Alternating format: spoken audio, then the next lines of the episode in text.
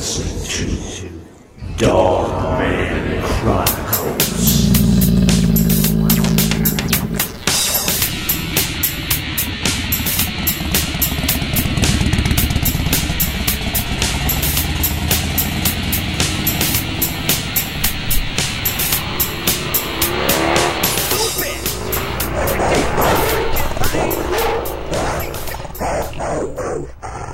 Stealing versus sneaking.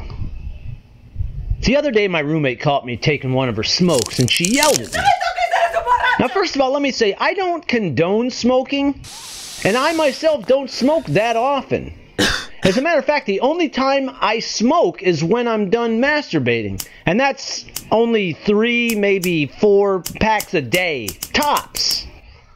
But anyway, she yelled at me and said, "Tony, quit stealing my cigarettes!" And I replied with, "Baby, baby, stealing is such an ugly word. I didn't steal a smoke, I just snuck one." Now, she didn't think there was a difference between stealing and sneaking, just as I'm sure many of you out there don't either. Huh? So I'm going to explain the different characteristics of each undertaking that you may understand the difference as she did. Seriously? First of all, stealing is a crime in which there is both a perpetrator and a victim involved. Someone stole something from someone else for personal gain, revenge, or just because they get their kicks from the adrenaline rush associated with committing the crime itself. Whereas sneaking is just simply an innocent, spontaneous exploit with no Machiavellian tactics employed.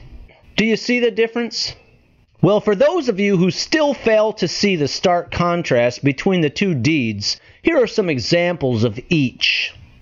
Say you have a young teenage cheerleader back in your bedroom and you're pouring whiskey down her neck and she's getting loose and strips all the way down to them panties.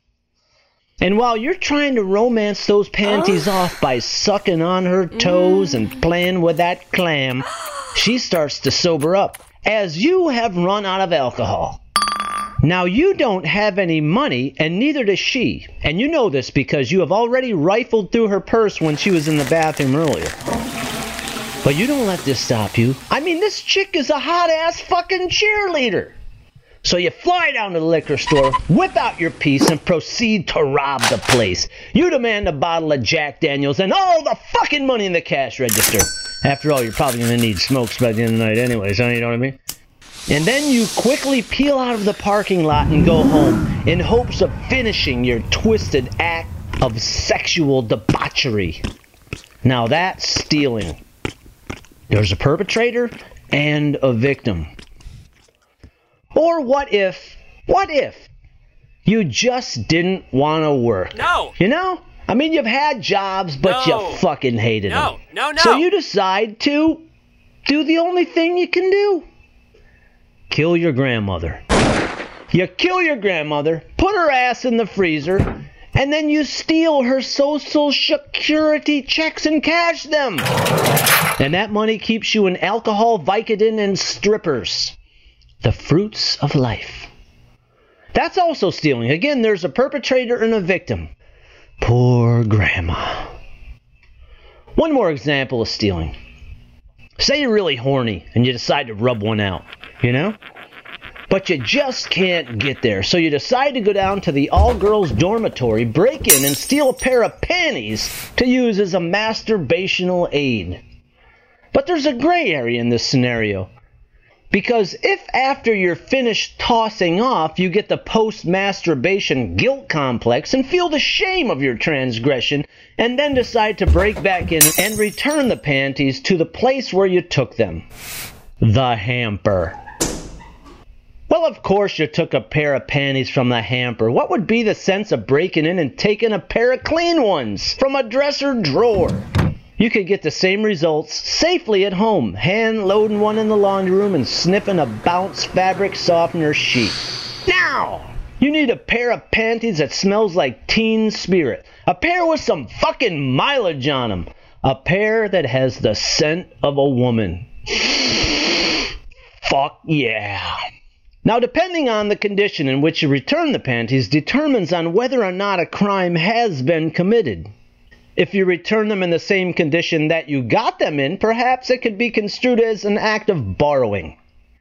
The panties have been returned, no one's the wiser, no harm, no foul.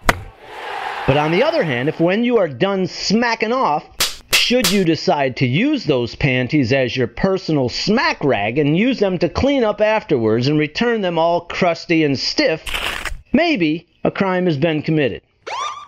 There's D N A evidence.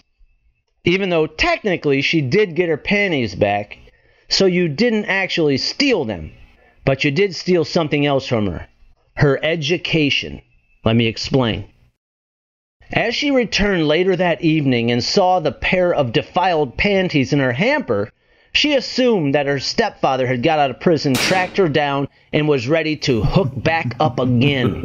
So she dropped out of school and joined a convent where she could live out the rest of her life with the only man that would never defile her or those panties. Jesus. Oh, Jesus. Oh, Jesus. Now, sneaking. Here are some examples of sneaking that will educate you on the difference between the two activities.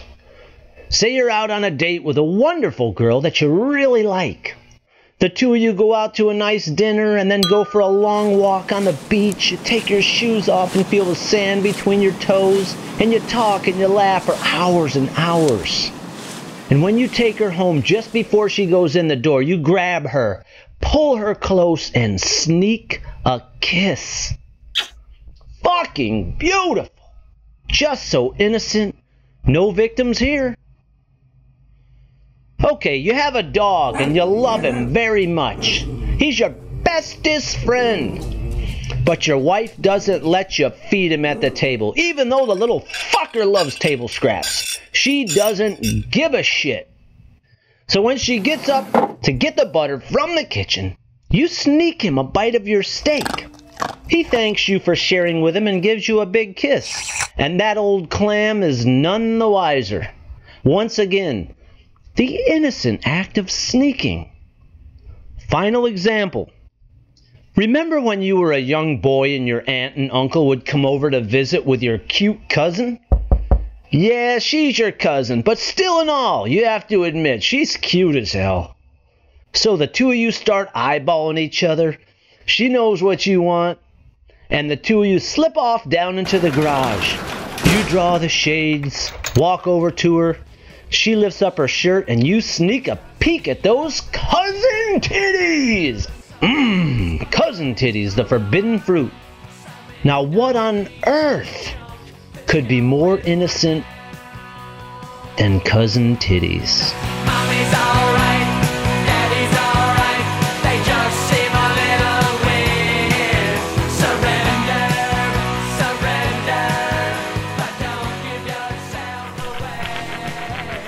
Oh.